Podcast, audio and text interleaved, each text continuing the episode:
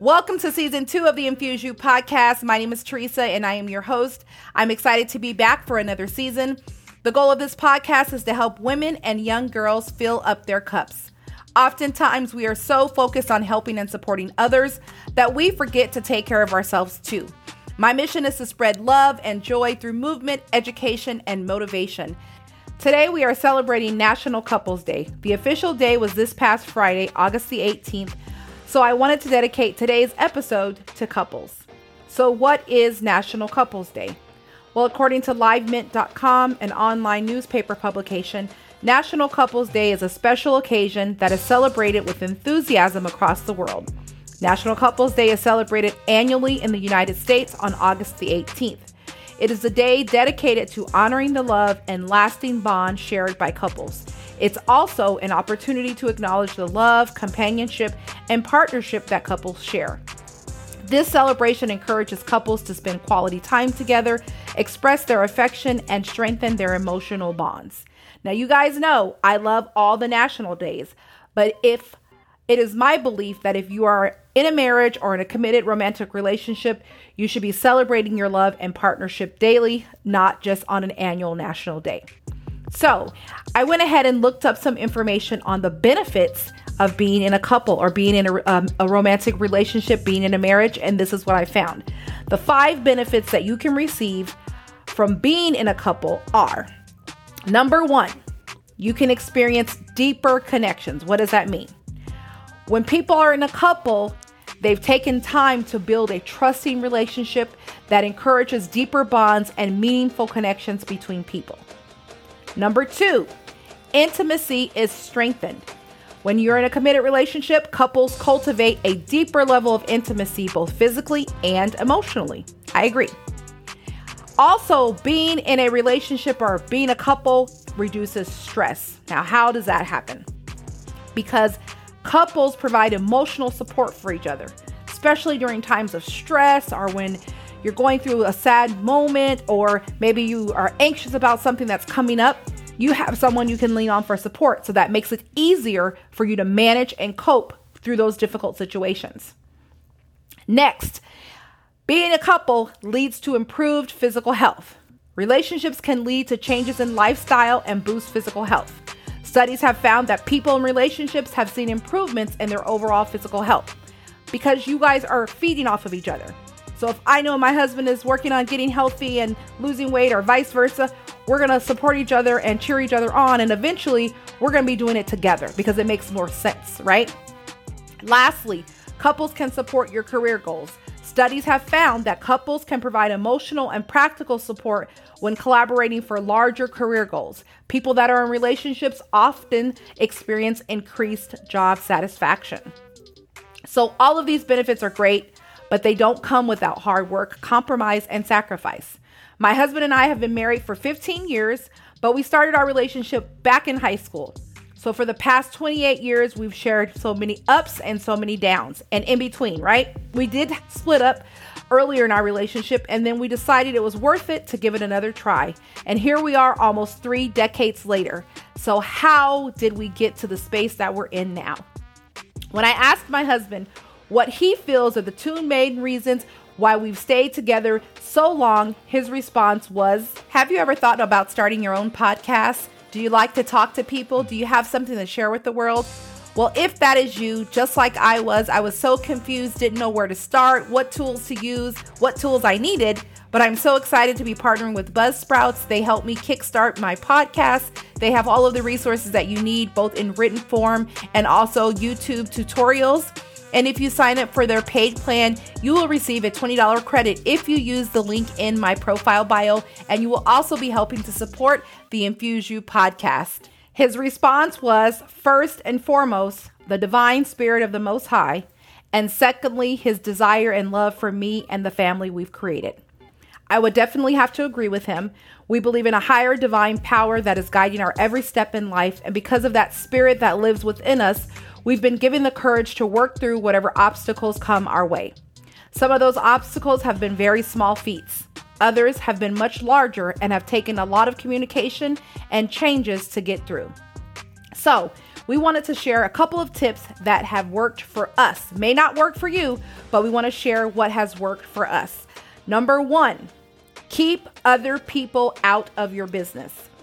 This was hard for me at first because I love to talk, I love to share, but you got to keep your personal, private relationship business to yourself. Don't allow others to dictate your relationship. That means if you are going to share with them information, you have to be ready to receive their opinion on the information that you're sharing. Once you start sharing your relationship wins or losses, you basically give them permission to give their input. Many times, when your friends or family members haven't experienced being in a genuinely content relationship, they tend to find ways to pick at your relationships. And sometimes you let them get into your head. You're listening to what they're telling you, and then you're questioning your relationship. So, if you want to share, keep it basic and keep it short. Number two, speak up. If you want your partner to know how you're feeling, what you need or don't need, you have to say something. At some point in your relationship, you and your partner are going to learn how to read each other's body language, your tone, but none of us are mind readers. So we can't possibly know exactly what the other person is feeling if we don't communicate. All right, so communication is key. Tip number three make time to spend time. I'm going to read that again. Make time to spend time. We all get busy. Life is hectic. We some of us have kids, we work, we have side hustles, hobbies, etc. But it is important to make time for your significant other. My husband and I book monthly date nights to ensure that we have time to spend alone with one another outside of our everyday lives. These date nights are not always outside of our home because sometimes that's challenging. So, what we do is set up candlelight dinners in our second living room, and our kids are at an age right now where they're self sufficient, with the exception of our daughter. So, we just make sure that she's set and she has everything she needs before we start our date. We put away our cell phones, put on some music, and we take that time to tune in to each other. Even if it's just for an hour or an hour and a half, whatever time you have, you need to set that aside just for the two of you. Home dates are so easy to coordinate and our kids are very supportive and they allow us this time without any distractions. Next tip, number four support each other's aspirations. You have to be your significant other's biggest supporter. Now, as I mentioned earlier, studies have found that couples can provide emotional and practical support when collaborating for larger career goals. People in relationships often experience increased job satisfaction. So, the support is key. This support not only applies to corporate career aspirations, but it also applies to entrepreneurial aspirations. Many people believe that the only way to make a living in this world is to work for someone else. However, being small business owner owners ourselves, we know differently. Now, I do have to admit that based on my upbringing, working in corporate America was all I knew. But because of my husband and his upbringing, his hustler's mentality, I've been enlightened to the entrepreneur space. It is because of my husband that I found the courage to start this podcast and share what is in my heart with others. I've learned to step outside of my comfort zone of only being in a corporate setting. All right, so support is key. Our last tip would be compromise. We can't have it our way like Burger King all the damn time. There's going to be times when you and your significant other's schedules, ideas, way of doing things clash. What helps us? We talk it out. We weigh out the pros and cons of our different points of views, how they will impact each other individually, how they will impact us as a couple, and how they will impact us as a family. Then, based on that, we we come to an agreement and we make a decision. Now, sometimes it's not a win-win for both of us. One of us has to take the loss, right? So, if you've been following me, you know that I teach group fitness. There are many events, training, all the things that come up, and I want to participate in everything. But I've had to pass up on several of them because it wasn't the right time, the best use of our finances, or for many other reasons. When I first started my group fitness journey, I would get upset when my husband would recommend that I pass up on some things. But I had to realize that my time is also his time and our family time that I'm taking away from. I had to become more selective in which opportunities I chose to participate in to accommodate our schedule as a whole. So you can't be selfish, you got to compromise.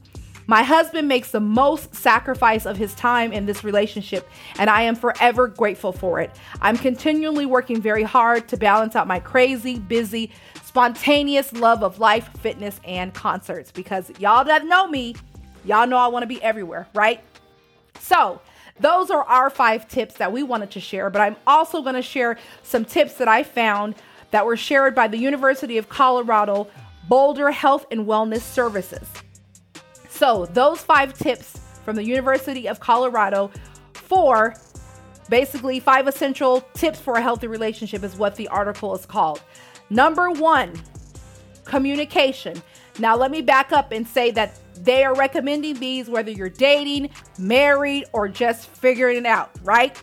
So, whatever your category is, five tips from the University of Colorado. Number one, communication. One of a hallmark of a healthy relationship is the ability for partners to communicate openly with each other about how they're feeling. We've already covered that one. Also, this is an important step in building empathy and compassion for one another. All right. Number two, feeling heard. Having someone to listen to us and feeling heard is important.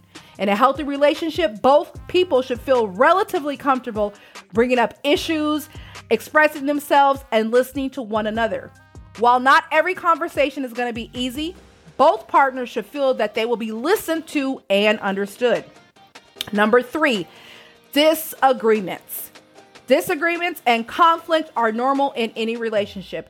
It's common to have different preferences, beliefs, values from our significant others. In some cases, conflict can be a sign that something needs to change within a relationship.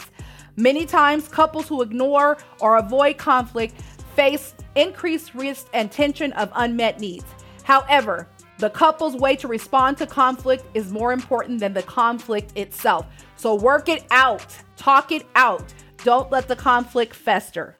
Number four, mutual intimacy. Healthy relationships allow space for mutual intimacy and connection. This means partners are able to establish healthy boundaries and talk openly about their emotional and physical desires, as well as what that looks like for them and their relationship. This includes talking about sex, what you want, don't want, what feels good, what doesn't. These types of conversation require attention and regular check in with your partners. So don't let it go unsaid. If something's not working out, talk it out, talk it out, talk it out. I'm going to keep saying that. Number five, trust. It is important to maintain relationships outside of your relationships in order to have a strong support system. In healthy relationships, significant others trust one another. Trust is about knowing that someone will do what they say.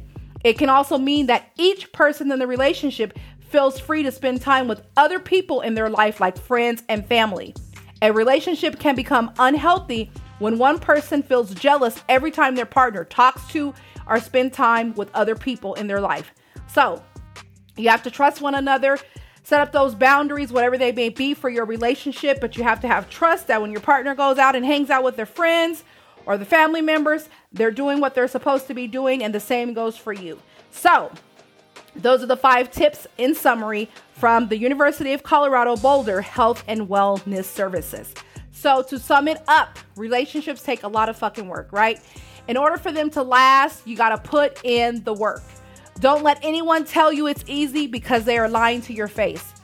Being in a relationship is definitely worth the fight, the tears, the smiles, the memories, and every ounce of love. Tune in next week as we dive into women's equality. August 26th is another national day. You guys already know this. August 26th is National Women's Equality Day. So we're going to discuss the history behind this day, present day women's equality, and more. You have been listening to the Infuse You podcast. I hope that something was said today that will help you along your life journey. Until next time, continue to do you, be you, infuse you, and be blessed.